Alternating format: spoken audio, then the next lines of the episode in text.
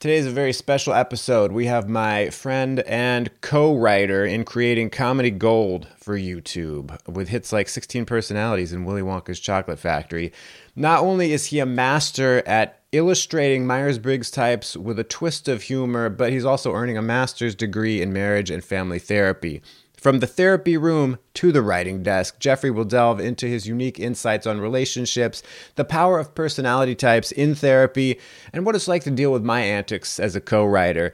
And get ready to hear about his MBTI rap series and why certain personality types are a challenge to write for.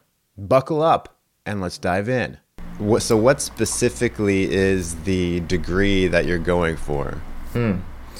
Uh, so I am getting a degree in marriage and family therapy, a master's of science in marriage and family therapy. So that is, so you is there is it possible to just get a general therapy degree? Hey, I, I can be a therapist now, or do you have to specialize in something? You've got to find some kind of pathway. So um, there are obviously many points of entry and uh, you know, to the to the point that I was like, hey, maybe I should just be a life coach, but I wanted something with like a little more gravitas. Um, yeah, yeah. So you can be like a social worker, you can be a licensed counselor, you can be a marriage and family therapist, psychologist. There are probably a couple things in there that I've I've overlooked, but yeah, you've got a few pathways. So, fa- uh, family and marriage counseling. Mm-hmm. I'm guessing that this has to do more with like interpersonal relationships? Like what is the focus that like that specialization what does that right. focus in on?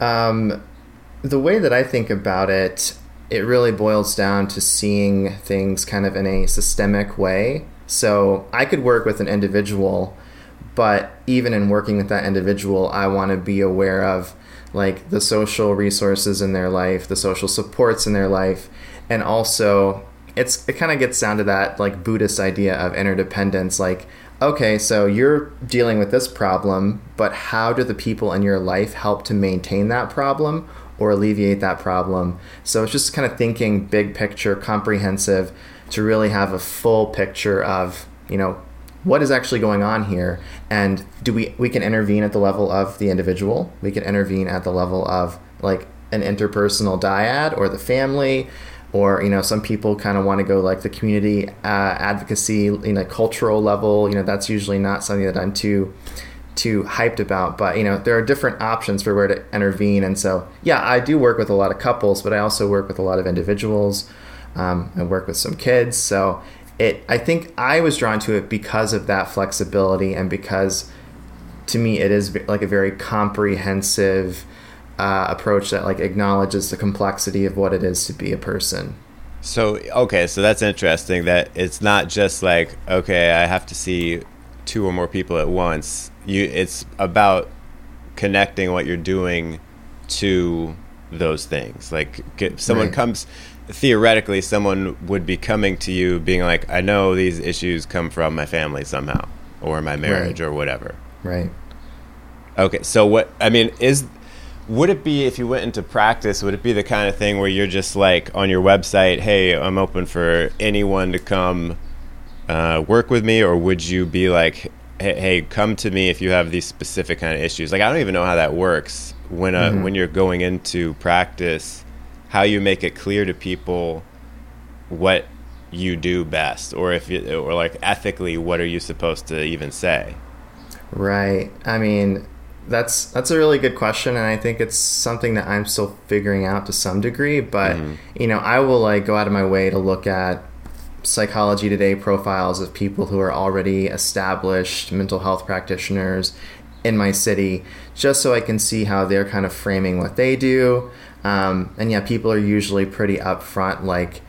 I feel most competent dealing with anxiety, depression, some of the more like general things, and then other people are way more specialized and they they work with eating disorders or mm-hmm. you know they work with borderline you know so on and so forth so um, I probably just knowing myself eventually I will kind of build myself as like more of a generalist yeah but yeah that that's still some ways away yeah it's interesting you bring that up because it's like uh, you know, years ago when I was looking for a therapist, I was, you know, trying to triangulate all these things where I'd look at Mm-hmm. the psychology today profiles and I'd look at also like the insurance, you know, listings of doctors, which are more or less useless. And then also their own website and see like what is this really all about? Because on Psychology Today, it'll be like this person specializes in, and then it'll list like everything in the DSM, and you're like, well, okay. Right. yeah, it's like, well, I, I mean, I know you know about all these things, but like, do you really specialize in all these things? And uh, like this, Right. the uh, therapist I ended up going with, probably like I don't know what her specialist specialty is. I think it was just like you know, it might have even been something like. Uh, uh, trauma, like something that I wasn't having to deal with, but I just looked on her website and I was like, I like her vibe. Let me go with her. You know, Yeah. uh, it's so interesting the whole picking a therapist because it's such eh, because because you you know there's the whole therapist search. You know, I luckily I found mine on the first go, but I know a lot of people. It's like they have to go through a few to find the right one Right. and obviously you're still in school for it but have you started to formulate what the ideal client would look like hmm. When I first started, I had these highfalutin ideas that like I want to work with people who are trying to self-actualize, people who are trying to like quote unquote individuate and yeah you know, then the I got in the trenches. Yeah, exactly. You know, that was the connection for me. Um, and then I got in the trenches, and uh, you know, one of the major drawbacks and maybe blessings, it's hard to know, of being a student therapist is typically, you know, you're offering services uh, at a discounted rate, meaning you're like helping people who really have a high need and who don't have other resources to kind of like help buffer them from, you know, the pains of reality. So you know, I'm not working with those. I was thinking I'm going to be working with people who are like level 99 and we're going to get to 100 through like a lot of introspection and maybe some like dream analysis. Who knows?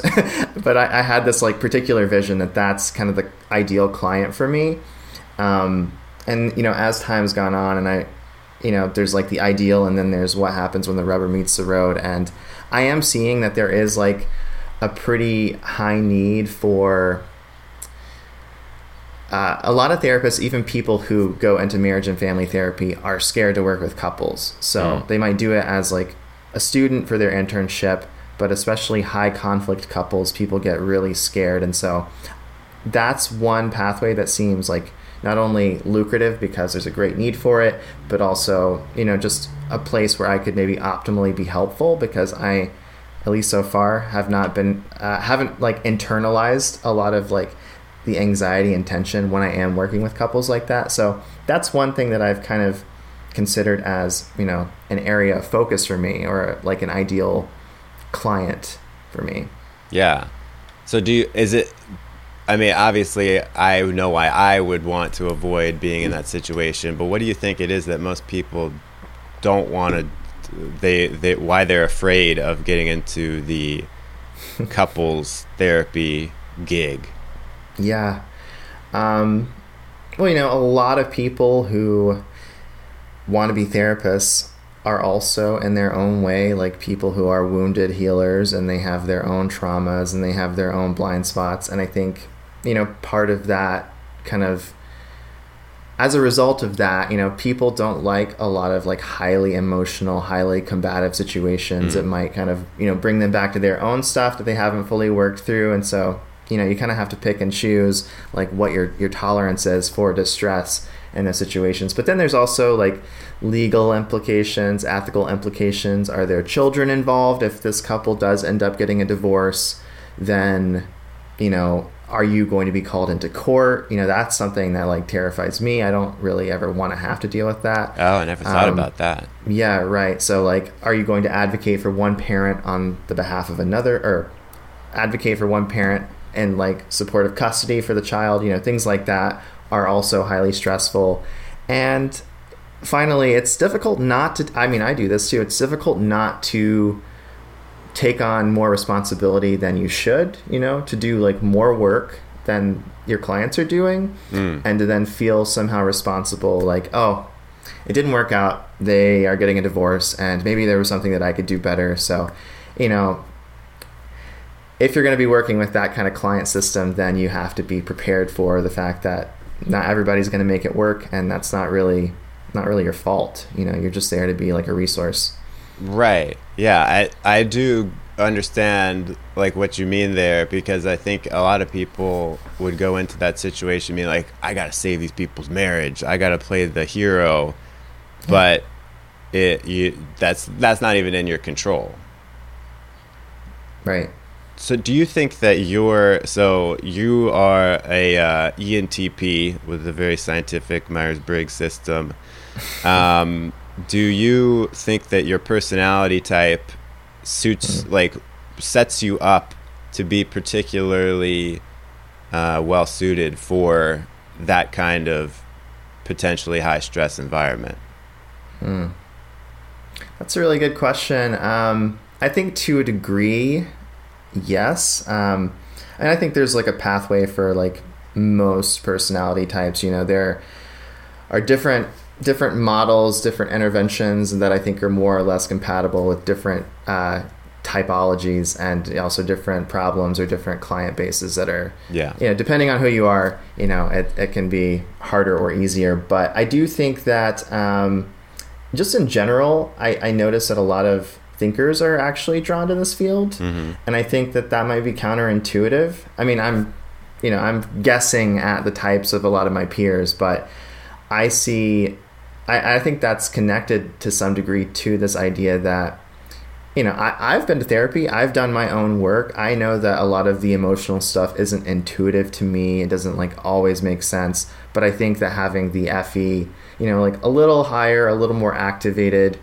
um, you know, once I assimilate it, then I'm like, okay, cool. I know how to work with this. And now it's like this really precious thing that I've discovered that I want to then go back to the world and give to the world. So there's there's that like the ability to maybe remain a little bit uh, pulled back from, detached from the emotional conflict, but also, you know, it's not too far out of reach for me, and I've done my own work, and it feels really powerful to kind of give that to someone else and to create space for that healing. Right. So it's like because the feeling is is uh, not not the default.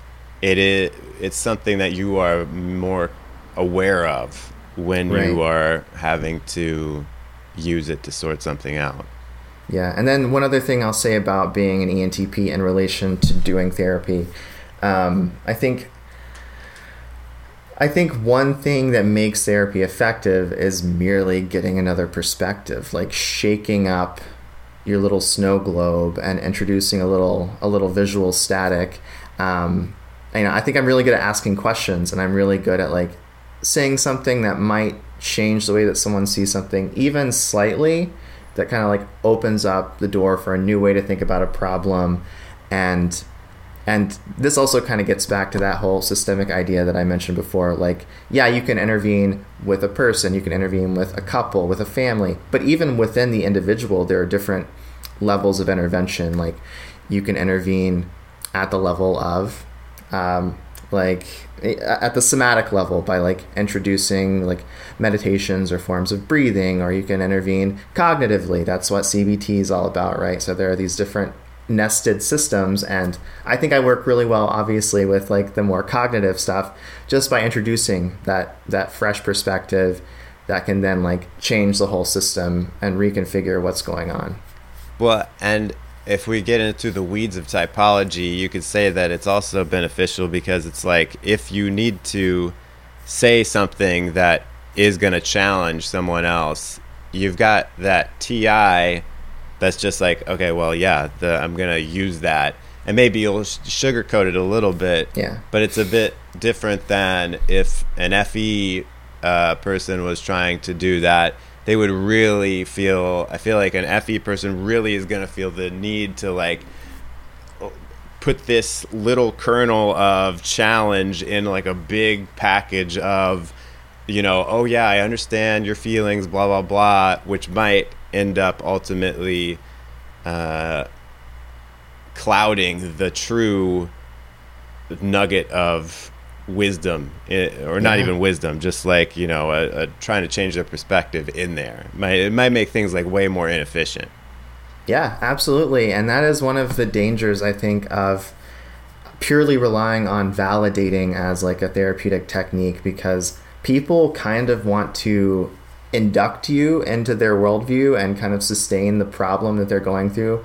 So if it's mostly focused on like, oh, that sounds really hard for you, or like, um, you know, getting kind of like a cheerleading session, then sometimes that kind of just counterproductively ironically sustains the problem because Mhm. it creates like a little space for like I can vent about this and now I'm getting a little bit of validation, I'm getting a little bit of warmth and I've I've let off steam but maybe maybe it is time for you know I'm not trying to de- to deride that approach completely but maybe this is the moment for a little more challenge or something that does shake things up. Yeah. How do you know when to make that judgment call? And I'm like I'm even just wondering if someone is going on and uh, you know they're monologuing and maybe even they fall quiet for a moment because I remember thinking back to my therapy sessions there were a lot of times where my therapist would just kind of sit and wait. Yeah. uh, like how do you read that and know like when should I interject some something? When should I challenge them? When should I tell them to keep going? And when should I just sit back and wait? I think it's a tough judgment call to make. It's a really good question, and I'm still, I'm not sure that I have it figured out because there have been times when I have pushed something, I think, at the wrong moment, and I've ended up maybe damaging the relationship a little bit. So, I mean, I think part of it is that you need to do a lot of that validating and a lot of that connection building up front. You know, maybe like the first however many sessions, four or five sessions are really just about building that container, that sense of safety. This is a person that I feel like I can I can I can vent to. And then on the other end, from my perspective, that also creates, you know, enough time for me to start getting a sense of the pattern of what's going on for the person. So I can start to see like when we approach this particular conversation point, there's either like a shutdown or there's a unexpected change of topic or you know whatever the case may be that kind of helps me begin to like build that roadmap of like okay here's where like the the trigger spots are and you know how how much are they deflecting? I i tend to think that the things that people are trying to avoid in therapy are the are the places that you want to go even if it seems like it's kind of unrelated to the problem. But sometimes you kind of have to take like a circular path to getting there. So Yeah. it's really about yeah about taking time testing the waters seeing what sticks seeing what's getting deflected and maybe easing towards the deflection points. Once you've built that relationship and they know that they can lean on you and they know that you kind of want what's in their best interest.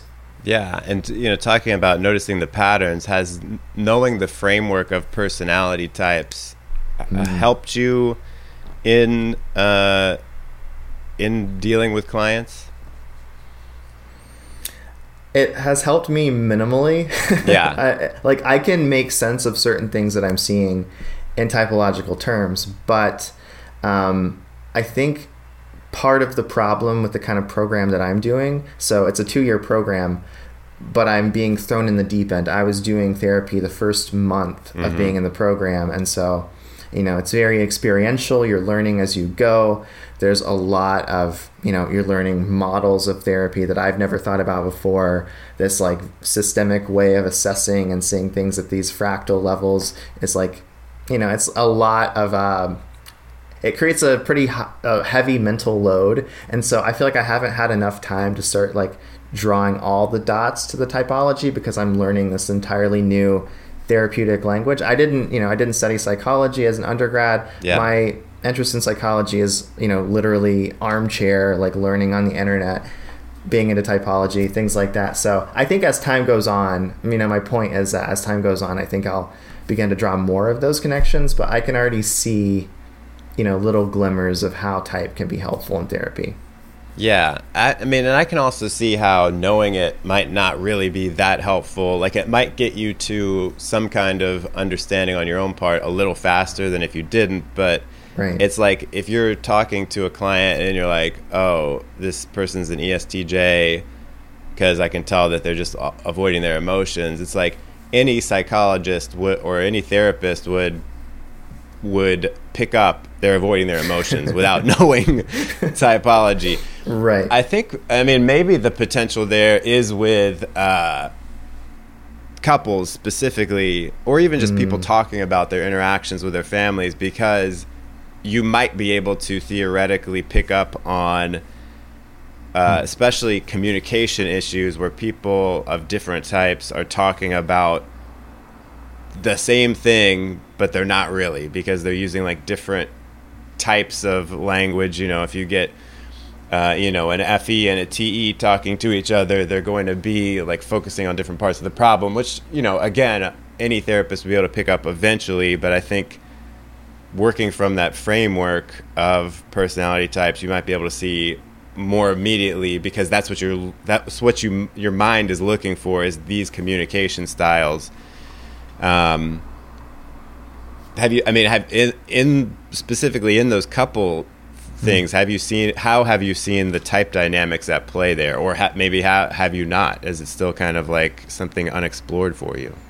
There, I definitely see. I see certain things. Um, you know, you mentioned the idea of like an ESTJ being in therapy, and obviously they're avoiding their emotions, and um, I, I think as I said before, you know, I think a lot of thinkers end up getting drawn or end up like realizing, hey, it might have, it might be beneficial to have a space for processing my emotions. So, uh, I, I see a lot of thinkers, even in couples, like thinkers paired up, maybe like an introverted thinker with an extroverted thinker. Um, and so, you know, from that framework, if a lot of people coming in are more on the thinking side, then it becomes kind of difficult for me to see like what are the, what's going on type wise i'm not really seeing like a clear like opposites attract sort of thing but i do see a lot of you know introvert with extrovert like this person clearly like pulls in when times get tough and this person is like going out to battle. They're going to war when times get a little tough. Um, i do see like okay more de- uh, more introverted decider judger or extroverted. Um, those are the main things that are pretty apparent to me. And then also, I think that kind of ties in as well to uh, just people who are more. Well, I don't know. I don't know. I I, I want to like I want to measure what I say. I feel like I might go off the rails. I, I think I might like start guessing a little too much about yeah. what I'm seeing, and then you know sabotage myself as right. a therapist. Well, I mean, do they uh, in school? Do they teach you Big Five and and ask you to you know think about that at all?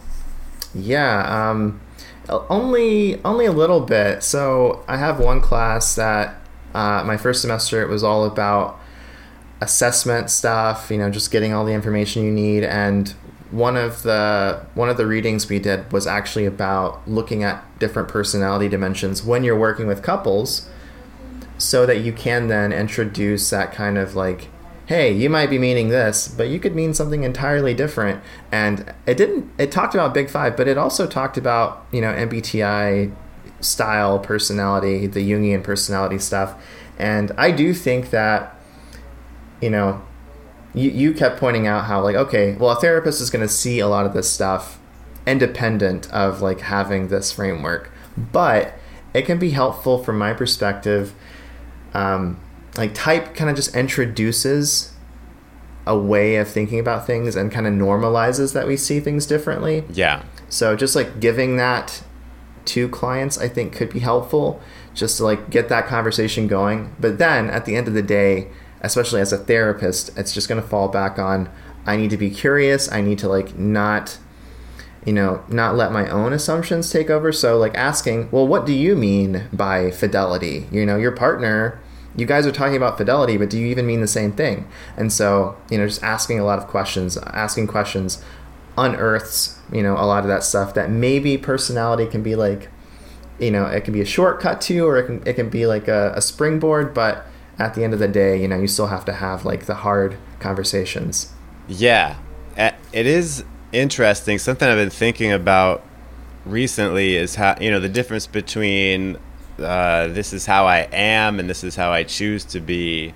Hmm. And I think when you're trying to, f- you know, when you're trying to figure yourself or someone else out and what makes you tick and whatever, and uh, even if you find like these things are, this is just how I am, that having that personality thing is sort of like a backdrop, a, a, a backstop to be like, well, why am I like this? Well, this is why. It's the type, you know. Um, so that yeah, I do see that that could be useful because I think a lot of people just assume if someone is different than them, it's because they decide to act that way, and it's not because that's sort of just like intrinsically where they see, you know, how they feel like they have to act or where they have to go. I mean, but it's tricky because you you don't want to just like pile everything on. Well, you can't help it because of your type, but I do Right. think that is sort of just like the gravity the, you know it's maybe maybe it is like you choose to be that way but it's also because there is a gravity of the personality type pulling you towards that and it's not just like i'm totally mm-hmm. neutral and i decided to do this you know Right. Yeah, I like the the gravity kind of imagery there, and I think that yeah, you don't want to use your type ever to like excuse a particular way of being, but you also have to be realistic about like where you are and you know what kind of car you're driving, and so what kind of fuel can you put in that car versus you know. You know, just being realistic about those differences will allow you to work effectively with those differences. And then um, another thing that I probably should say regarding personality and therapy, this is not something that I put into application too much yet, but I'm kind of playing with this playing with this idea of um, it's called the appropriately unusual. So there's a particular model of therapy called collaborative therapy, and you know one of their one of their big I don't even know if you can call it a technique, but framework is this idea of using what's appropriately unusual. So, you know, people get stuck. That's why they come into therapy. They're Yeah. stuck for all sorts of reasons. And going back to what I said before, you can kind of see where the like sore spots are, the things that you really don't want to touch too much without maybe hurting the therapeutic relationship. So, you want to like find something that is like kind of counter to whatever this worldview is and this behavior pattern that is getting them stuck.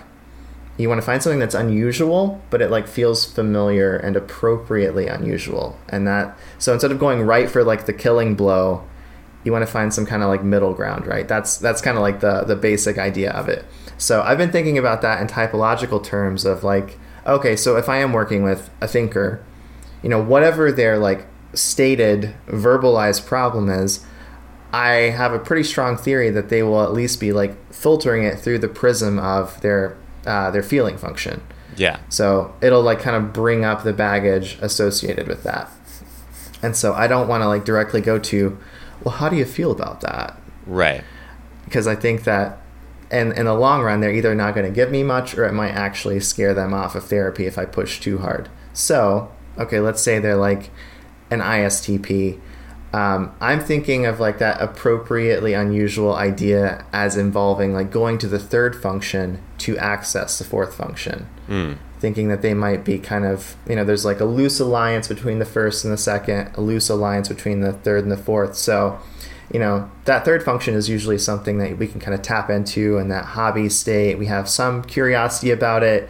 We feel like we can grow there a little bit more than the fourth function. So, to long story short, I've been thinking like, how can I leverage a person's third function, whatever that function happens to be, in order to shake up the system, get things flowing, get them to like maybe try even one thing different. So, you know, maybe for somebody who is, you know, thinking and then sensing, I might I might start asking more of those questions of like, what about this perspective? Or have you thought about the way this person's seeing it? Or what's another interpretation of that? You know, and and then hopefully that's you know sufficient to get the ball rolling and just introduce enough chaos without being too frightening. Right. Okay. So so the appro- I'm not sure that I understand the appropriately unusual. So that is that basically a a uh, what's the word I'm looking for? A general approach, and it's sort of like say something that's you know you want to ask something or say something that is just a little bit beyond their their scope of what they think the problem is, what the, the way they mm-hmm. see things. So it's like challenging them, but it's not. It's like here's here's their bubble. Here's where you think the real problem is. So you're saying something that's like here. So it's drawing them towards that where you think yeah. they need to go. But if you were to say, let's go here immediately, they'd be like, no way. Yeah, exactly. That's a perfect encapsulation of it. That's fascinating to think, like trying to go to the third function. It's like slowly you know, easing them into the waters of the, that non-preferred side. Mm-hmm. Um, especially when it when you are dealing with like a if you were dealing with an IP or EJ, because then you're just kind of looking at it through that uh, intuition or sensing lens, where it's you know asking them to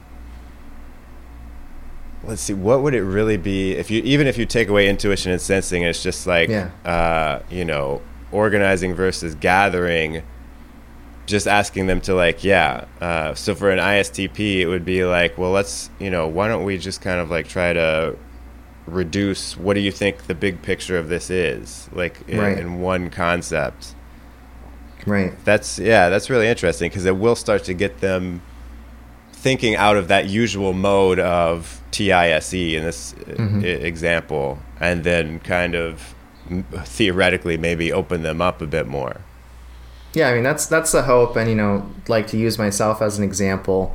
Um, you know, if I'm like in a huge depressive slump and what's most helpful to me is like to develop a sense of routine and to actually pay attention to my body and to pay attention to my patterns and maybe do a little journaling to reflect on what's actually happening you know in detail sensor detail in my life. Yeah. And and you know that's difficult for me.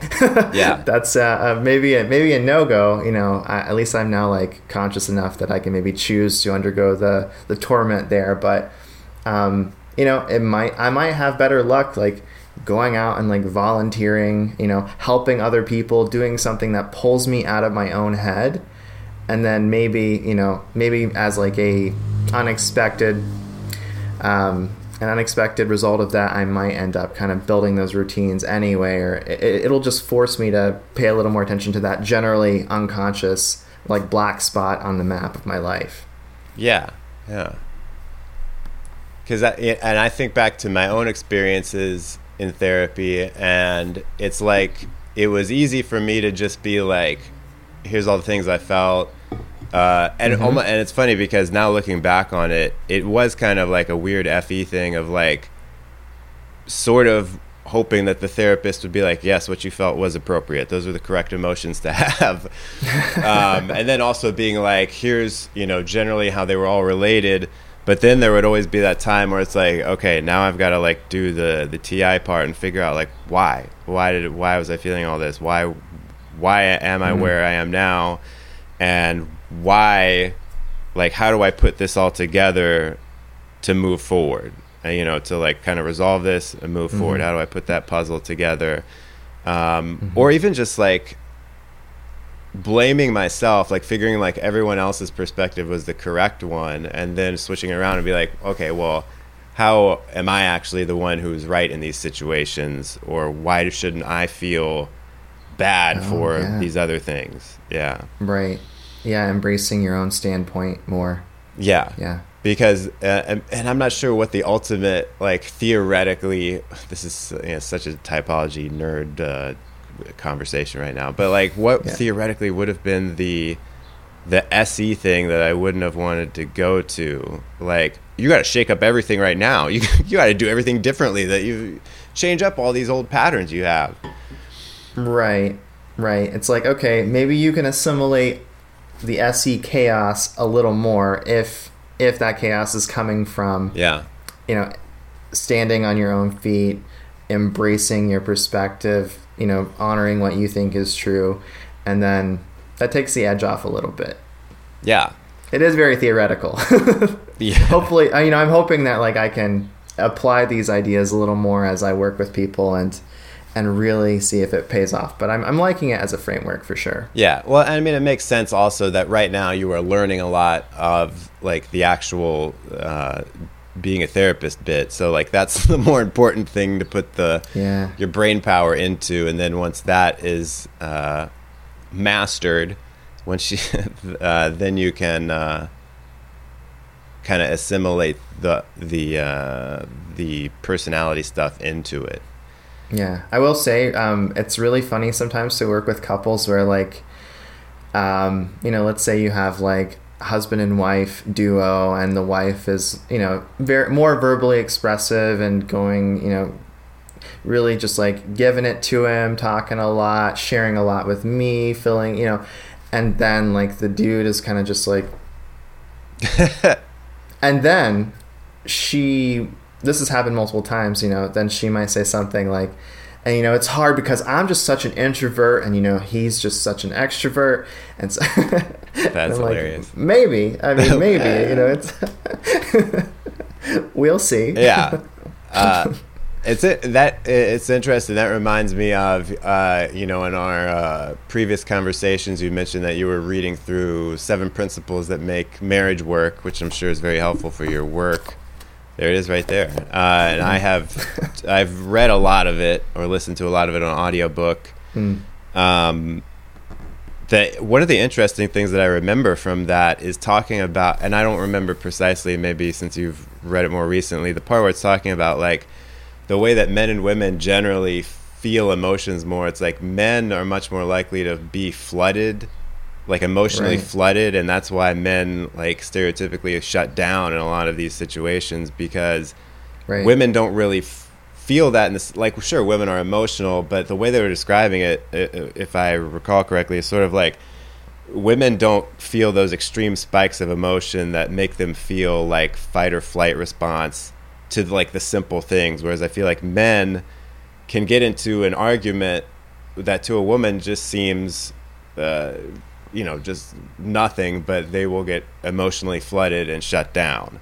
Is that Yes, do you do you know yeah. what i'm talking about in the book Absolutely, yeah. Um, I haven't even read that much of the book, but I did read that part really recently, so it's pretty fresh in my memory. And I think, yeah, he kind of links it to this like evolutionary perspective, where like, you know, historically speaking, men were like going out into the world. They were doing the the hunter gatherer thing, and so yeah, if you are if you're encountering something that's like an obstacle or something that's triggering, it's because your like life is in danger, and you really need to be on guard. And i i mean i see that in my own on my in my own life. I think that i i have that tendency to kind of like oh this this difficult discussion is like the worst thing in the world. Yeah. You know i'm fighting for my life out here. Yeah. I mean yeah i mean i feel it too. And i think that that this goes beyond like a simple explanation of personality type because it's like you know i i'm a feeler but it's still like my wife will mm. say something like oh you know you didn't scrape off the plate in the dishwasher and i'll just like shut down. And it's like tough because oh now that i'm aware of it i know that's like i'm feel you know i'm this is just what's happening and it's not because of what she said it's just because of my reaction to it. And i think it's it's, not a dinosaur it's just your wife. Yeah i know. It's uh, yeah and i think it's uh i think it is kind of a universal uh male experience and a lot of I think a lot of people don't realize it. I saw a play mm-hmm. recently where it was like a very feminist play. It's, it's getting into too much extra information, but one of the lines that stuck out to me is like, and it was a comedy. So these two women were complaining about their husbands or whatever. Like, yeah, men are so sensitive, and I'm like. Mm-hmm. Yeah, that's true. When you think about it, it's like because they sh- they get so easily emotionally flooded and shut down, and then yeah society a lot of times doesn't try to give men the tools they need to work with that. And I think a lot of people just don't understand that um, it's not that men don't have feelings, it's that they just don't feel like they can express them and then the, when they feel them too intensely it's like they don't know what to do except to kind of just keep it down you know Yeah. Yeah. I mean, I think it's kind of that sense of if I express this, I am I'm I'm concerned I'm going to harm the relationship in some way. So I just need to, you know, step away, cool off, um, realize that this person that I'm dealing with isn't a dinosaur or isn't some panther chasing me down, but is just my partner who has and every other situation, you know, showed me that this is a safe situation for me to be in. Yeah. So, yeah. And I think typologically, it, I think there probably still are differences in how it plays out, but, you know, maybe like for someone who is more uh, archetypically a feeler, maybe they're like stepping away and then they're actually like, I need time to actually sort through like what it is that I'm feeling and, you know, where this feeling is coming from. I think I I will be more inclined to just like I need to like pull away for a second until this feeling goes away. Yeah. And then I can come back out. Yeah. I, I it, there are a lot of uh, the nuances there. It's interesting how it's like people can have the same experience in general, but there are the nuances that the different types will have.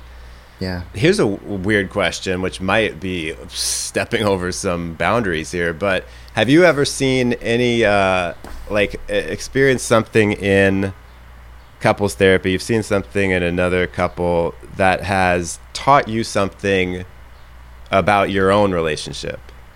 Which, oh, I mean, wow. it could be anything. It could be, a, you know, a very small thing. It could be kind of a general, broad thing. Hmm because that uh, the reason I think about that is, I mean, not that I've seen it in anyone else, but marriage is tough because yeah. not because well. I mean, it's just tough to live with another human being, but th- that's not so much it as that you start to realize I am tough to live with. You know, like I, and especially with uh, moments of being maybe a little too sensitive, I re- I recognize this in myself, and it's like, you know, I need to stop being a little b word. Like I'm just I'm letting my irrational kind of like uh, triggers just make me into someone who's not very fun to be around. Mm-hmm. You know, so that's something I'm working on now. Is like how do I calm that and yes, realize it's just it's not a big deal. Yeah, yeah. Um, I think generally speaking, there are definitely moments where I've kind of seen myself reflected, especially in in a lot of my male clients who are kind of like new to learning this language of you know what is therapy? What are feelings? What do i you know how do i handle this? So i do see you know that kind of mirrored back at me and then i think this is sort of sort of answering your question but um, just in general it's been really helpful to learn all these frameworks for thinking about what goes wrong in relationships and then as I'm kind of applying it clinically, I'm also seeing, oh, this is relevant to my own life, and this is something that I can incorporate to make my own relationships better, generally speaking. And, um, you know, for example, there's this uh, one of the major models for working with couples is called EFT, um, emotionally focused therapy. And, um, you know, it's all about how people kind of get caught up in a particular dance, a particular tango. So like, you know, when when I and Hillary don't see eye to eye, there is a predictable kind of pattern of like who's doing what, and then that pat like learning to see that pattern play out again and again, um, and seeing how you know there's a, obviously there's a lot going on cognitively like you do one thing i see it i interpret it this way yada yada yada but I mean, the main thing that I took away from learning about that model is that, um, you know, we have like primary emotions and secondary emotions, and so we often, in those tense fight or flight moments, we are often responding with something like anger or shutting down completely. And so this model is like, well, hey, like, what's underneath that though? Like, what's underneath the anger that you're feeling? And so it might be something like, you know, yes, I'm angry that you didn't put away the dishes. Um, but really, what I'm feeling is I'm feeling very alone and I'm feeling like I'm doing this by myself. And I really want to feel like I'm in a partnership right now. So I don't want to feel that loneliness. I want to feel closer to you. And so it's like learning to see that there's like a bid for connection and there's a reaching underneath all of these initially kind of extreme stances that we take talking about the shutdown from earlier, you know, shutdown can be if you reframe it, it's like, okay, I want to protect this relationship because I am not as competent at managing this flooded feeling as I would like to be. And so I don't know how to handle it. The best thing I can do right now is to go into the cave and wait for the dinosaurs to recede. So, just like learning to actually verbally articulate to your partner, yeah, okay, here's how I was reacting, but really the like true emotional need underneath is I don't want to hurt you and I this is a lot for me to handle right now. Yeah. Yeah. That's I mean that's really good. I mean that's uh, so uh, fe. It's like you're not just feeling one Mhm. thing; you're feeling many things. You know. so Yeah, yeah. how and you know you bring up your wife. It's interesting. Uh, you know, you and Hillary are both. Uh, you are not just uh, uh, in a relationship, but you are classmates as well. That's uh, Yes. That's quite uh, interesting. I mean, there's a couple things I want to to talk about here. Uh, well, in general, just what the, what is that like? Mm. Do you, Um, do you you know, just get sick of being around her? You're like, come on, man, it's like all day. Uh, I don't. I. I. Not really. Um, you know, it's obviously helpful to have like some time apart and a space to breathe. But um, you know, for the people who are viewing this or listening to this who are more into the like objective personality side, you know, one thing that they say about people who are sleep last, so me, is that we kind of have like do it with me disease. So like I feel I feel very happy to kind of have like a buddy who's going through this process with me. We're doing homework together. You know, I'm not I'm not like feeling that drift, you know, like relational drift where if we were both doing different things it might be harder to maintain the relationship. Um, so I feel very fortunate that we're kind of aligned and and what we're looking for in life. And you know the goal the goal is to have a private practice together. So you know i think that it'll all be we're both going through like a very strenuous experience right now. That is the major drawback right? It's like we're both stressed out at the same time. And you know we're like riding the same wave. And so that it's hard for like one person to pick up the slack when we're both like in the thick of it. So I, I would say that's like the major drawback is not not always having one person who has like who clearly has more capacity. Mm. you know we have to learn to like give and take and really think through how we want to handle the hiccups of life. Um, the other thing you know we're both competitive so i think that that's also been a drawback you know yeah, academically you're like, oh man, look at my of, like- GPA. Check this out. yeah, there's a little bit of like locking horns, like, all right, um, which is, I think, is fun. And um, I mean, it can be like stressful in its own way, but uh, I think it's also been beneficial. It's kind of like, uh, it, it's like those twin studies, right? Where like you take two guys born from the same family, but they're living di- in different geographical locations. How are they gonna? You know, we're we're doing there. A lot of our variables are the same, yet our personalities are different, and so it's interesting to see how we're both moving through this experience and moving through this trajectory. Um, you know, she's more like connection oriented, so she's been better at like building a network of friends. And I think I'm, you know, I, I feel like a little bit lonelier. And I'm like, oh, these people are like only my friend because they're Hillary's friend. And so that's like, you know, like, because she's like there first. And so I'm always feeling like, yeah. you know that's that's one difficulty um, and one one big difference and then i have been more inclined to like reach out to you know i, I have a professor that uh, i like reached out to for collaborating for research purposes so i'm like trying to really dig deep on the academic side um, hillary is we're, we're working on a a research paper together now so we're kind of doing that that together that should be fun but yeah it's it's such an interesting way to like see your share like where you're similar and where you're different and and, and then in terms of like technique i think we both having like the ne we both are really good at asking questions and offering metaphors and analogies that do help with that reframing process so it's just yeah it's it's been really fascinating from that perspective Yeah, and to give some context to uh, to our dear listeners, your wife, Oh, if we're yeah. just gonna say in dumb MBTI terms, we would say she's Mhm. like an E ENTJ, but in the in the you know more highfalutin objective personality terms, technically an E ESTJ, TE, Mhm. NE. Now, what is that like having uh, that d- the different decider axis there, where you have you're both thinkers, but you you've got the introverted thinking, she's got extroverted thinking. Where do you see uh, where do you see that clash Mm. Or even not clash, think- just miscommunications. Yeah. I, I think that I see it a lot in, I mean, and a lot of basic problem solving. So, just to give like the first example that comes to mind, you know, I had this laptop that was a work laptop, um, and the fan was dying, and I'm like, okay, like I got to handle this myself. I need to like buy a fan replacement. I need to install it myself and and I take a lot of like pleasure out of that in a way. Like from from my vantage point, it's like, yeah, I could reach out to somebody at the company who could help me with this, but what then I'm gonna be like without my laptop, without my particular like TI like way of doing things, my you know my my computer's like set up in a way that's conducive to my workflow.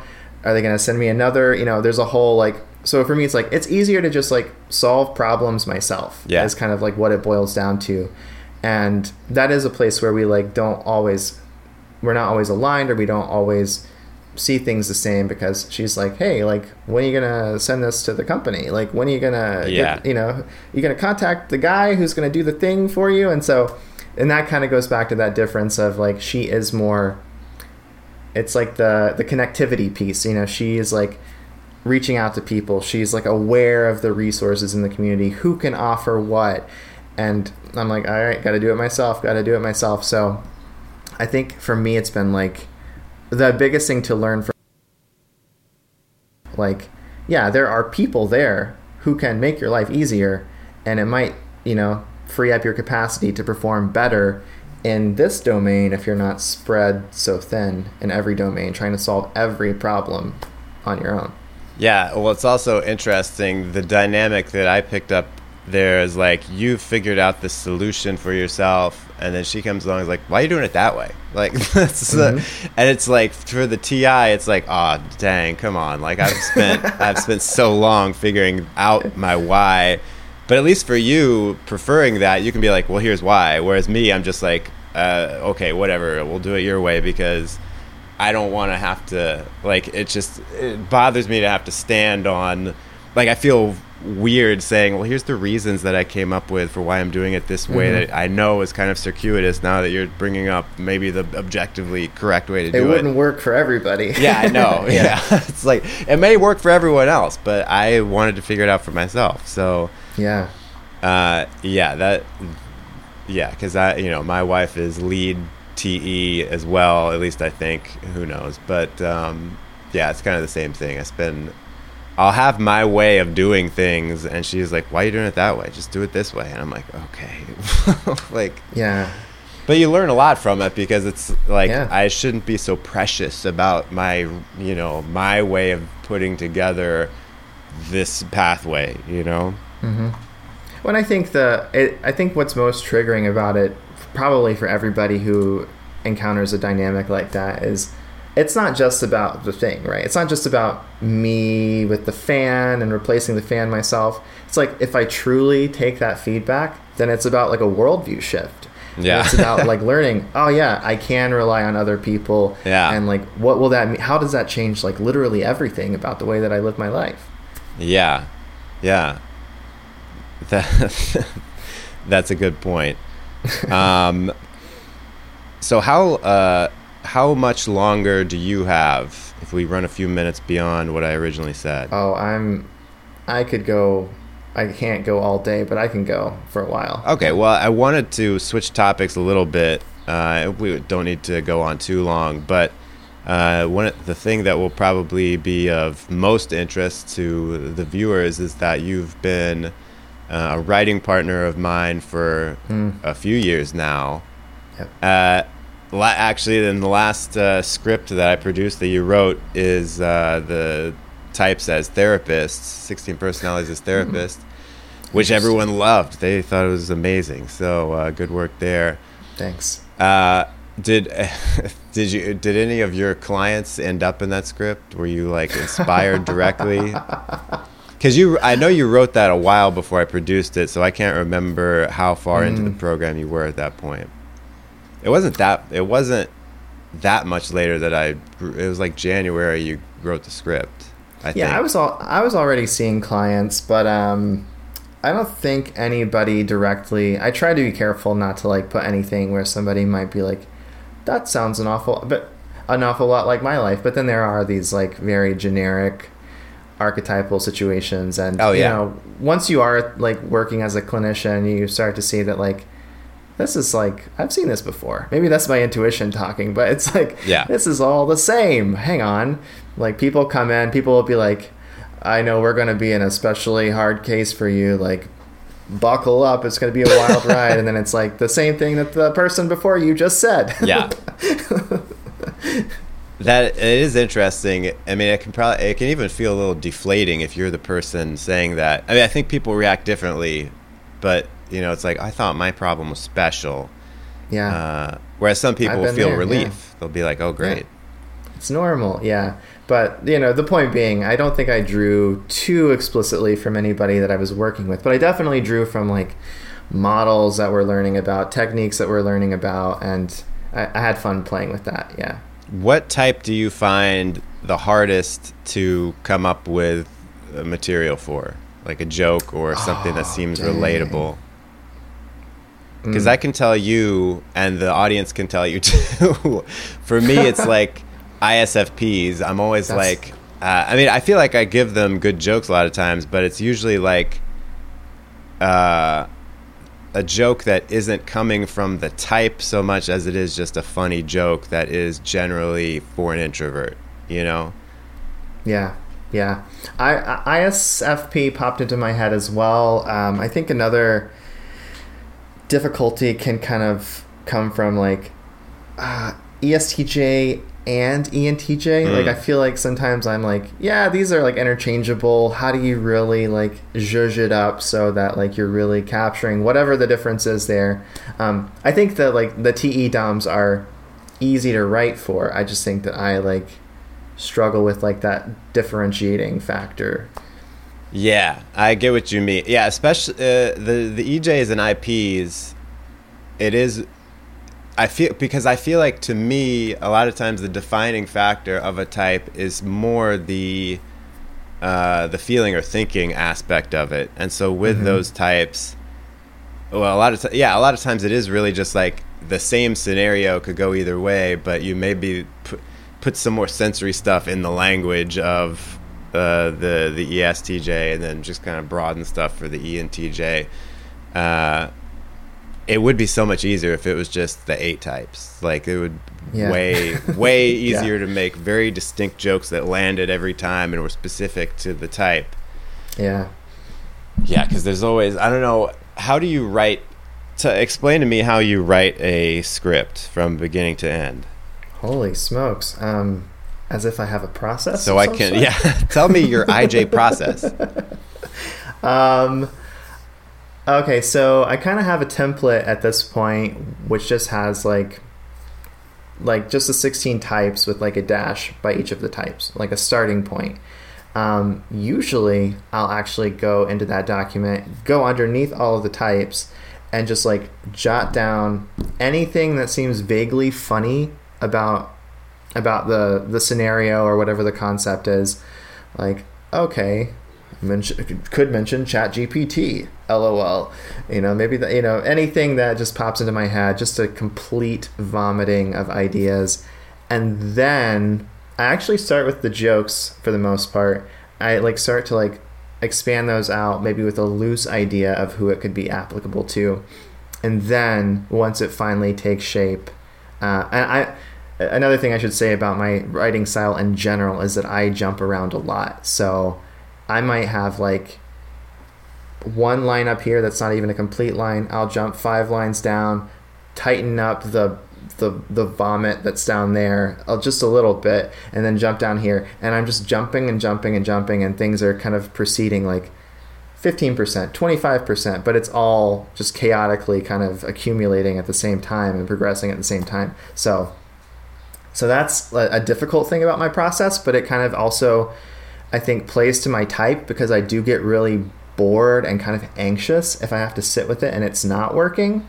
So I'm constantly injecting variety of like, I've thought about this one for 30 seconds. Let's jump down to this joke and see if we can make that work. And then, you know, jump down to this one. So it's a lot of, you know, a lot of channel changing. And then eventually things take shape. And as they're, you know, at 90%, 95%, then I'm really thinking like, okay, is this more ISFP, INFP? Like if I have to like force a decision, and then how can I like slightly revise it or slightly tweak it in order to make it more INFP, and then that's kind of the final product. Right, uh, and that's that's fairly similar to the way I do okay. it too. Uh, I'm probably don't jump around quite as much. I'll like stare at a screen at the blinking cursor for like ten minutes and be like, okay, it's not coming to me. So, uh, but I do find it. I find like the best thing to do is to start right until I hit a block and then leave it for a couple days if I have the luxury to do that. Sometimes I don't, mm-hmm. but because mm-hmm. sometimes you come back to it and then you're like, oh well, now of course I know what to say next, and other times, uh, it just come. It, other times it comes all at once. Other times it takes mm-hmm. days. Mm-hmm. Um, sometimes you get like just stuck on one joke and you're like, ah, what do I? How do I do this ENFP joke here? It's like I've done so, especially because there's so much overlap. It's like, what is the defining thing that makes this one different?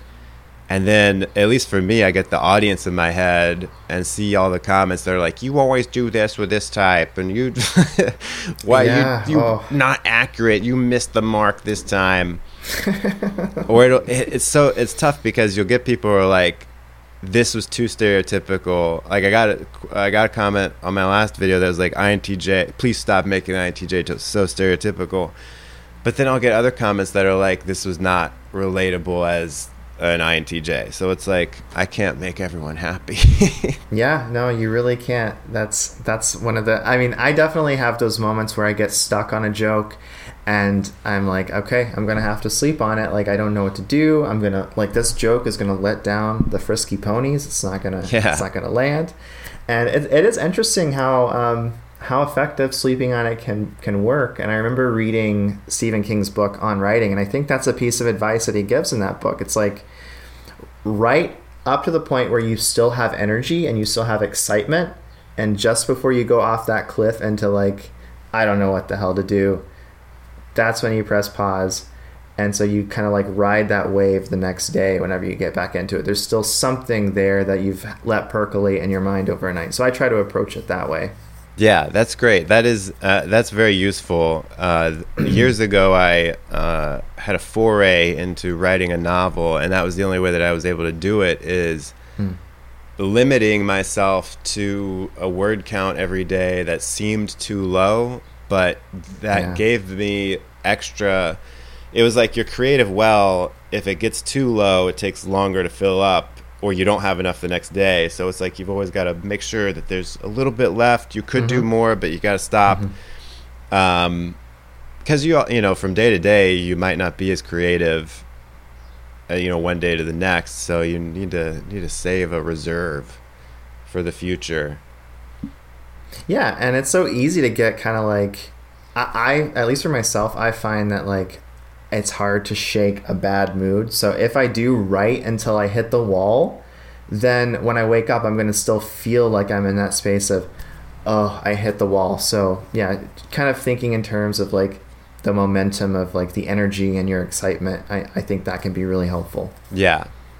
Now a uh, a question or two to put you on the spot is one of the additional frustrations you have of writing with me is that the process is usually you write and I'll give you notes sometimes or sometimes I won't and then I take it and sometimes just like rewrite a bunch of stuff. so mm. what uh so what are times where uh things didn't uh, let's see how, so what was there a time where I rewrote something and you were like what what was wrong with that joke? What? Uh, come on, man. Do you remember? does it do it really stick in your mind?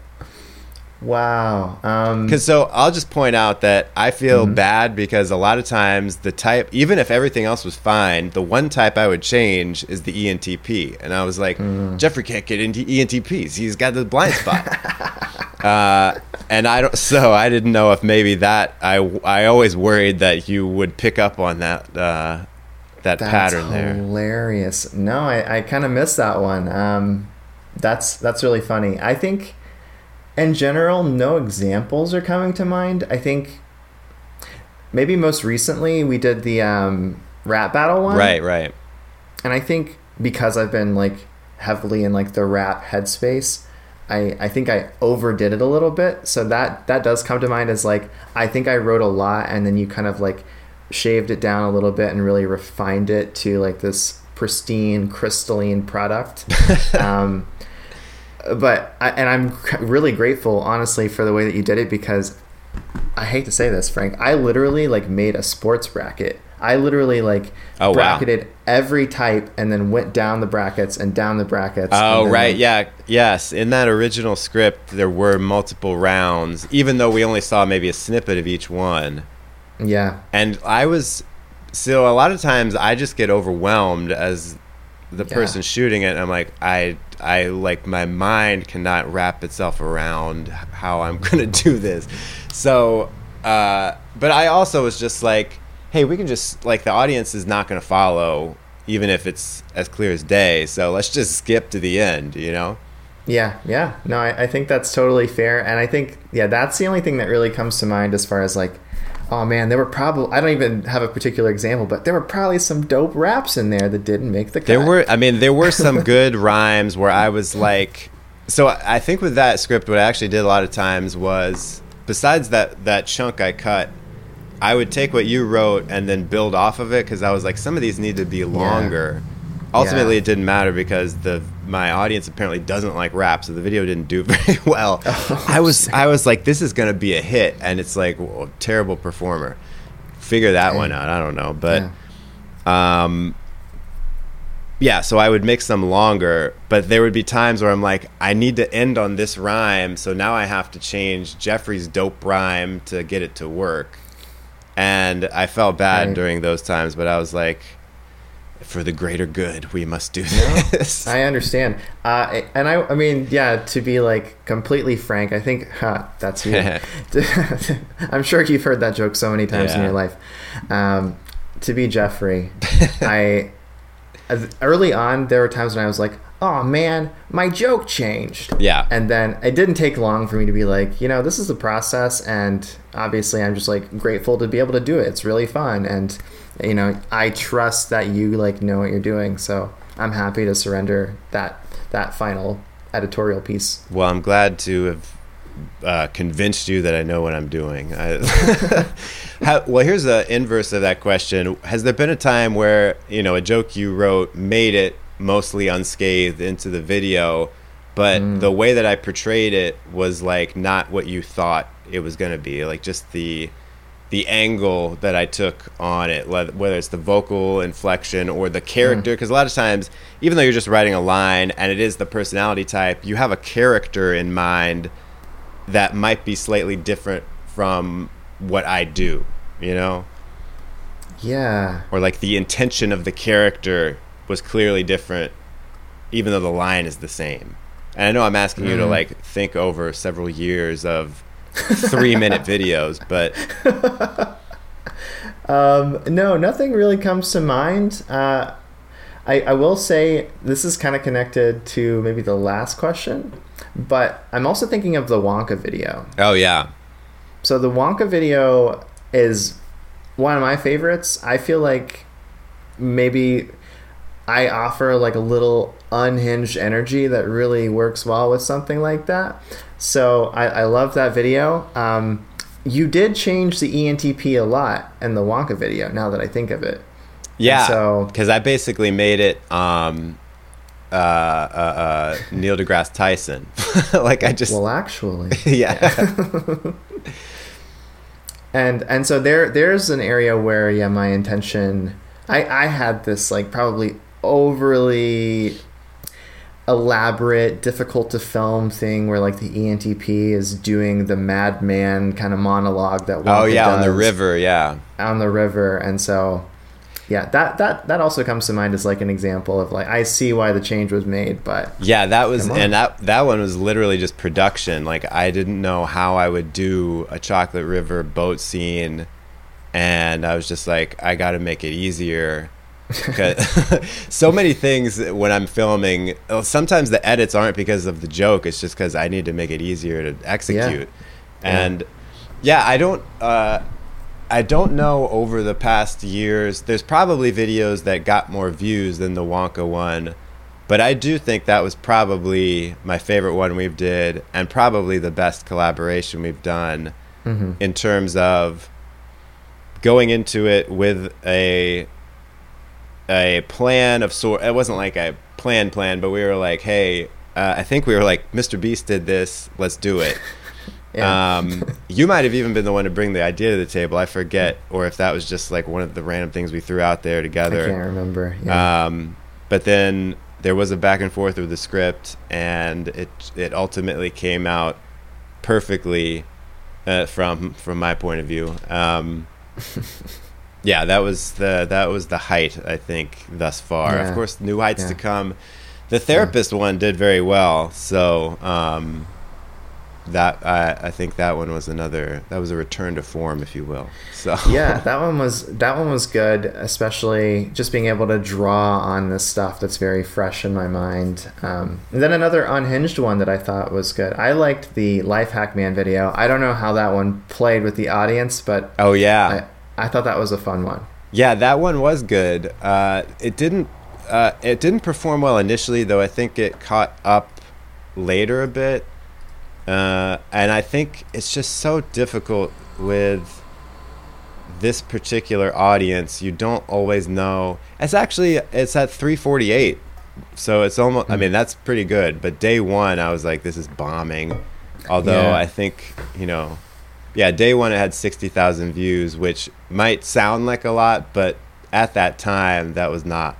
That was I, Yeah. so my my watershed. Uh, you know, the thing that I had been wanting it to hit every day was like at least seventy k on, but in twenty four hours. Mm, So if a video didn't hit that, I was like, it's a failure. Now I'm lucky if a video hits 50k in 24 hours. So I'm like, okay, times are changing. we need to. Yeah. But it's weird because I feel like the, the algorithm works a little differently now, where these videos perform worse at first, but the same over time.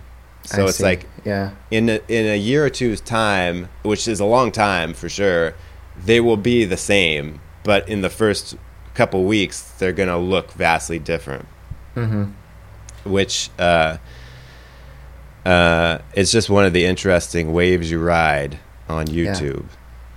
Uh, I'm trying. To, let me look through and see what other good ones. Uh, I mean, they've all been good. Let's be honest, folks. But uh, what are what are the greatest hits of our writing partnership here?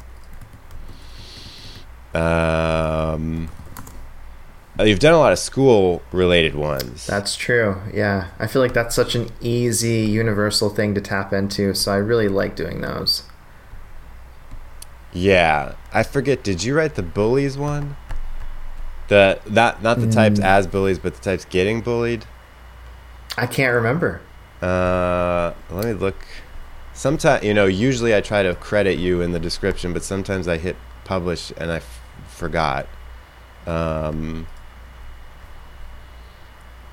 and I'm always afraid to tweak descriptions after I've published something. Oh, yeah. I get that fear like I'm gonna ruin everything if I change change anything at all. Uh, but yeah, like the types in a group project, uh, I Oh, think yeah. that was one. Types uh, on the last day of school, that was a fun one. Interacting as families, I thought was good. Oh yeah, interact. That was uh, that was a bit of a you know a high concept one with the different Yeah. quadra as Yeah. families. Uh, Also, the romantic movie. Oh yeah, that was I a really good one. well. Romantic Yeah. movie. Uh, that was a lot of fun to put together. Uh, because of all the production elements that you put into it, like the music and everything, and you know, Oh, making yeah. kind of allusions to other Yeah. uh, other things. Uh, yeah, the types interacting in class. Types picking a college major, I believe Yes. we worked on. That was actually the first one that I I, I did, I believe. Really? Wow. Yeah. I could be wrong. I mean, I I would. Uh, that sounds right. Yeah. But regardless, oh, the types is villains. You you did we Oh, did yeah. that right? Yeah, we did that. Yeah, that was that that was a a banger. Oh yeah, and um, the essentially the survivor one. You know, voting each other out. Yeah, that was fun. Yeah. yeah. Your oh, we didn't even touch on your typology raps. You've Oh, completed the. Uh, let's just before we put a bow on it, let's Yeah. just touch on that. The Yeah. the MBTI raps. You finally finished the the what would a set of sixteen be? Yeah. Um, How do you feel? I feel, gosh, I feel good. I feel conflicted. I got a lot of feelings. Uh, surprise, surprise. Uh, you know, it's been like a long time coming. I started doing them, I think, like right at the beginning of COVID. And um, I, you know, I, I love rap music. So when I had that idea to like make type raps, I was like, man, this is killer. This is like what I'm built for. This is integrating so many things that I'm into. So, you know, a lot of initial excitement, but then, you know, it was like a long slog. You know, it Yeah. took me a while to get through them. So, uh, partially finishing them was just like, ah, it's like I just need to do it to be done with it. And I still want to do it well, but right now I want to be done with it. So it feels good to close out that chapter, and I'm, I'm pr- especially once I kind of like assembled a track list, and I try to think about the flow between all the songs and kind of make it work. I'm really pleased with the way that it turned out. Um, it's on Spotify, it's on YouTube. Hit it up. what was your favorite one to do? Mm.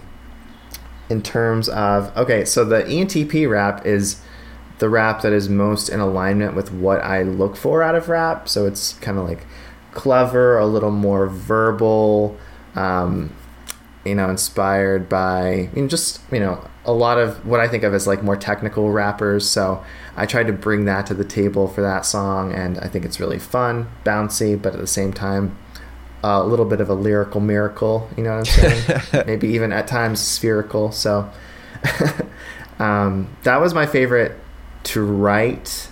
And then video wise, um, you know, the ESFP one was re- once once Hillary became like a permanent fixture of my life, and we started spending a lot of time together. She was helping me with videos, and so she had a lot of good ideas for making the ESFP video really fun, and like you know, partying it up, just having a good time, kind of trying to encapsulate that mentality. So that was a really fun video to make.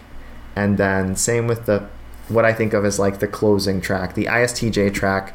I tried to I tried to make something that I thought would be moving and you know heartfelt even though it's also a funny stereotypical rap you know stereotype personality rap um, because the whole thing has been very tongue-in-cheek Yeah. you know i'm like kind of poking fun at these types while celebrating these types and then the istj is sort of this archetype of rigidity. I am who i am. I do my thing each and every day the same way. And so i wanted to close with that song as like a statement about like hey everybody who's into personality is kind of like we kind of treat it as a straitjacket sometimes. And so just like this little istj in this song is learning to allow for that process of metamorphosis hey maybe we can all change and maybe we can all not be so rigid even as we celebrate these really fun personality ideas Yeah, that I, I really like that. What is the uh, like the the general reception you've gotten? I, I assume has been positive on your channel. Have there been any unexpected comments that you've received? i mean some people are just like i don't like rap what is this or Jeffrey, I don't like Or- rap. No one should Yeah, be putting or- rap out. or um, you know people there's nothing like too unexpected um, pe- people like don't like the rap about their type but they like other raps or people resonate with like really weird things you know you were talking earlier about that that trying to walk that line of is it relatable Mhm. or is it too stereotypical you know i've had people be like yo the intj rap is so sick I actually I have a hurdy gurdy, and I'm like, what? yeah, like like that's the worst line in the song. I can't believe that that is something that somehow resonates with people. Um, so that's really surprising and interesting. And then the the other thing that's kind of shocked me was on the INFJ rap. You know, that's the first one that I did. Um, one of the comments, it seemed like an innocuous, generic comment, but there was something about the profile picture that like rubbed me in a weird way. So I clicked into the profile, and it's like some woman who was like a ghost hunter famously back in like the 90s and early 2000s and Whoa. she was on like on talk shows so she has like clips all on her page of her like not being on Maury Povich but on things like that yeah. things of that ilk and so I'm just like what a fascinating person to have like stumbled upon like into this world that I'm creating here. Yeah that is that like, you you don't really expect uh, a uh, ghost hunter who was famous in the 90s to no. be watching your videos yeah. No. It is funny you know how people latch onto things that you don't expect and they're like that's the relatable thing because a lot of times they're just like they're you know specifics you put in there that kind of illustrate the broader point but then the specifics mm-hmm. somehow relate to the person you know you write a joke about uh, I only own navy blue clothes, and then people be like, "Oh my gosh, that's me! I only own navy blue." Yeah, exactly. Yeah. You, I think your INTJ rap is probably my favorite of them all. Oh, that's the. I mean, if if we can just base that off of, it's the one that gets stuck in my head the all the time. Like it's, it, I, I, mean, it might shock you to hear, but it'll just be like, I'll just be walking around and I'll hear the chorus going on in my head. Mm-hmm. So you can't uh, know what it looks like. Yeah. Man, so that's that's interesting. I I, I at some point want to do like a um, like tier list for all of my songs. I would probably put the INTJ personally at the bottom or pretty close really? to the bottom. Was that like yeah. your first or second one? I think I did INFJ, then INFP, and then INTJ. Okay, yeah. So why is it at the bottom for you? Um, it's a little too fast. Like I don't think that it sounds natural. I'm like really trying hard to keep up with the tempo of the the instrumental. Um, the lyrics can be some of the lyrics are pretty good, but like the hurdy gurdy thing is like such a throwaway. I feel like I could have tried harder to craft the lyrics, but um, yeah, get played like a hurdy gurdy. I'm an INTJ living in 3030. I don't know. I just hurdy gurdy. I feel like that was like a, a low hanging fruit, you know, des- a desperate move on my part. so yeah, there are pieces that I I'm not fond of, but then I have you know I have a friend who I've talked to about this. I'm like, yo, I, I hate the INTJ rap, and then he he's like, yeah, but I hate INTJs, and it's like it's perfect for like it really encapsulates That's the INTJs. but yeah, it's I don't know, it's okay.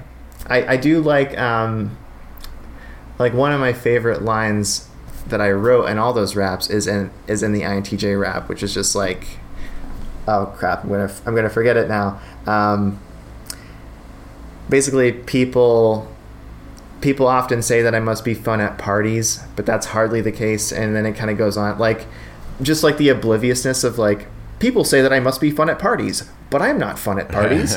like the INTJ kind of like missing the like right the social cue underneath it i i think that's really funny just personally yeah i mean it is it, it's funny in general how people will like this they'll they'll latch onto and like the things that you either don't recognize as being good yeah. or that you actually hate and i've uh, you know i've found that you know i think throwaway lines are are necessary. Like sometimes you just have to have a throwaway line to make the other lines look better because you know that yeah. the, you know the audience is going to be like that line's not very good, but then the, it's like a trick. Every they think the other things are better because they have the comparison of the worst line in there. Oh, um, that's interesting. Yeah, I do that sometimes with the comedy sketches too, where I'm like, this joke is a throwaway, but it's short and it's between two others that are going to get boosted theoretically because of this one.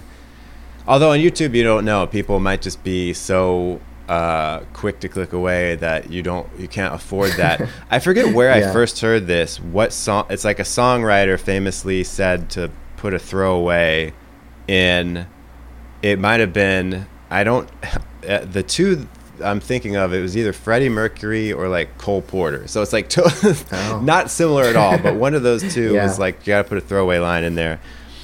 Um, but then people think the throwaway line is great, and then you'll have this baby of a joke that you're like, this is the funniest joke. It cracks me up when I when I read it, when I see it acted out, or you know the my favorite line of the rap. This is so clever, and no one mentions it, and you're like, Yeah. guys, like what's Yeah. going on here? Why Yeah. Yeah. why do you not relate to what I think is the most funny thing? It's the most awesome. Yeah. But thankfully, I think I am in agreement. Like nobody has ever um, embraced my least favorite line of the INTJ rap, and so I feel good about that. Like I'm imagining it's universally hated, which is um, I'm kind of getting at that like INTJ prepper mentality. And I say I'm a visionary, even when that vision's scary. I got a mask for dystopian dysentery, like prep preparing for the future, wearing some like weird gas mask to pre- pre- to prevent you from getting any Yeah. futuristic dysentery. I hate that I use the word dysentery in the INTJ rap. It's just that I can't stand by that. Yeah, and no one's been like, dude, I don't want to get dysentery either. No, no, that one doesn't doesn't seem to resonate Ah. whatsoever. I feel like you'd be more likely to get a bunch of comments that are like, what does that mean? What is dysentery? Yeah, what is dystopian dysentery? like, I don't know what we'll talk di- about that in ten years.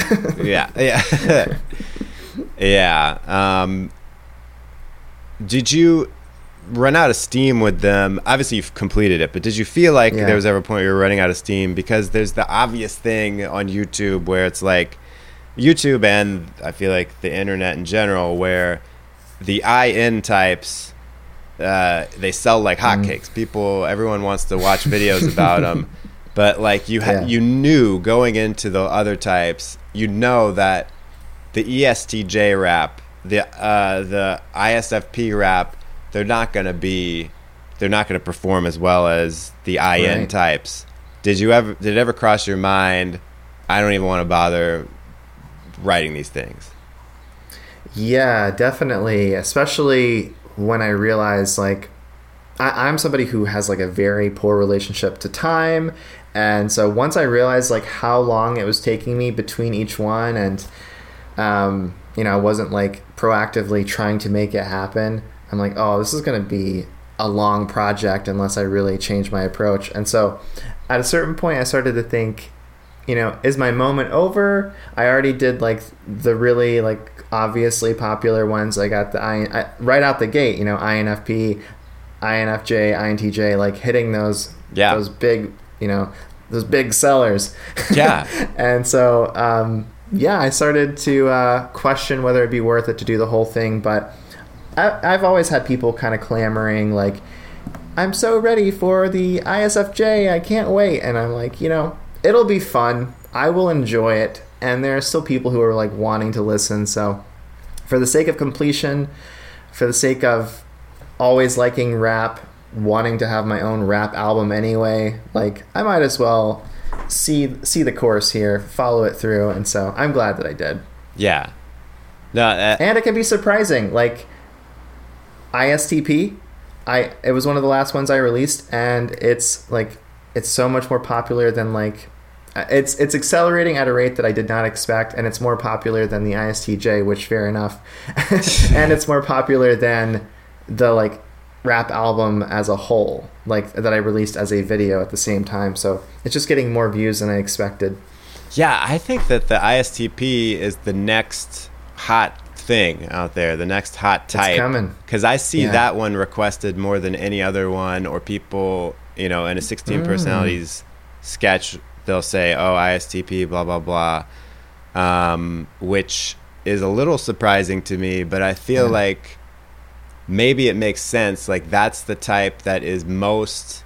It's the sensing type that is most acceptable to be because it is, you know, uh, I don't. Maybe it's the TP part of it. I, I, because you have to think that if Myers Briggs uh, statistics are correct, and it's like you know ISTJ or whatever is the most uh, common type, why doesn't that translate to popularity on the internet? Because they're not just making up these statistics. Uh, right. Is it purely just, and then even the 16personalities.com claims that, you know, these other types are the more popular ones from their tests. So how does it end up that the IN types are the only ones searching things out? Um, Right. Even if those tests aren't good or even if those typings aren't accurate, those people theoretically would still be like seeking out content and right. you know, entertainment relevant to that. Yeah. So the only thing I can figure is that it's because um, the type of person to get those scores is just the type of person who is interested in that kind of stuff, even if they aren't those types. And maybe now there's some kind of shift where people feel like it's acceptable to be more honest, at least in the ISTP preferences on those tests. The kind of people who are interested in self growth feel like it's okay to be more honest about those things. Yeah, yeah. If that makes any sense. Um, but that's interesting. I get I get people requesting all the time ISTP specific. That is, yeah. Because I am not like you in terms of completism, where I'll do some of these videos that are about a specific type. I'll do, you know, the series of uh, INFJ girlfriend or whatever, and right. I can just see I can see a steep drop off even just from INFJ, INTJ to INTP or INFP. It's like the J types dominate for some reason. So it's like mm. I do see in the comments lots of people saying they want different types, but I just know that that doesn't translate to actual like the a scalable amount of right viewers. Yeah. But now I'm curious to see how well an ISTP video, well, not how well it would do, but how much better it would do than I expect it to do. Because I would I would have previously expected it to bomb so badly yeah, that it totally. would, you know, make me want to stay in bed. But but maybe it would maybe it would do okay. I don't know. Yeah, well, I mean, you know, I think there's something to be said for the ISTP being life hack man, and you know, yeah, I think there's there's energy there. I'm also thinking it's almost like the ISTP is the INFJ's like hot cousin. You know, like there's yeah. something similar there. There's you got the TI, the NI. They're relatively accessible. I, I don't know. It feels like a very natural extension where if maybe INFJ content is getting a little stale for people, then this this type is like easier to easier to assimilate. It's part of that uh, appropriately unusual. You know? Ah, there you go. Yeah, I think yeah. it's and it might also just be because it's like people who would say they're INTP, except that the stereotype seems to just be like so nerdy. It's like I'm not a nerd, but I relate right. to the right. the I, the T, and the P. So yeah. I'll just say, you know, I'm a realist, and I feel like there, I feel like there is a certain type of uh, and this is kind of just anecdotal based on what I'm seeing, like in the comments, women who are who uh, test as ISTP, like there's got to, mm. I think there's like a specific type of woman who knows they're not nerdy, but also knows that they're like logical and yeah. uh, and introverted. Oh, that yeah. test a lot as ISTP. Like I, I see that a lot, and you know men too. But it's I guess it's more unexpected to see a lot of women ISTPs. Yeah, definitely. Um, but it's it's given me a lot to think about, Jeffrey. I'm gonna make uh, I'm gonna think about making an ISTP video more seriously now. Yeah. Okay. Uh, Beautiful. Any other parting thoughts here? Now that I've done one false ending, uh, should we have a second false oh, ending? Oh goodness gracious! Yeah, yeah. Let's. uh, parting thoughts. Um, I feel like we were we were pretty thorough with the things that I figured we would talk about and wanted to cover yeah, I mean, it's uh, like hearing about your uh, psychology exploits here, your escapades yeah. in therapy. Uh, it's been fascinating. Like I've loved hearing about it, and uh, you have one more year left in the program. Is that right? That's right. Uh, yeah, one more year. I'll be done in May of 2024. Wow. So and is it like from there? Do you jump right into trying to get a private practice, or is there another step? That's possible. That's definitely a valid pathway, but it's not what people normally do. So, um, right after that, I would be like an associate. So I wouldn't be a fully licensed Okay. marriage and family therapist. I would need two more years of prac, at least two more years with um, a supervisor, kind of like helping me talk through what's going on and just, you know, verifying that I'm doing okay, that I'm not harming anybody with my therapy. But theoretically, I could immediately start a private practice and just like meet with a supervisor independently of that Oh, wow. practice. Most yeah, most likely I will I'll stay where I'm doing my internship experience as a therapist and hopefully have a supervisor there. And then private practice like, you know, a couple years down the road. Wow. Yeah. We'll have to, uh, you know, bring you on the podcast, which I'm sure will stretch out into in perpetuity uh, for updates as we as you go along. Yeah, well, you know, I'm really hoping and excited for the possibility of integrating these typology concepts into therapy. Uh, I've thought about like completely like rebranding my channel and calling it like type therapy, something like that. Oh, and that's just good. like trying to yeah, trying to integrate all the stuff that I'm learning. Maybe in- integrating rap into therapy as well. I've thought about doing like a rap based project just like explaining like here are the different model developers and here's where they were in history and now we have a neat little rap that helps us remember all these basic infor- pieces of information that will be on the final exam. Oh, that's really good. That's uh, that's got viral potential. yeah. yeah. There are a lot of good channels actually uh, by marriage and family therapists who are watching, you know, Ah. trash reality TV, applying what they're learning, and that also seems like there might be something there that I want to tap into. Oh yeah, that's good. I've yeah, I get a Yeah. lot of those recommended too, where they're like, "What is going on with these people?" Yeah. well, Jeffrey, thanks so much. We'll call it there, and uh, uh, officially for the podcast purposes, goodbye. Goodbye.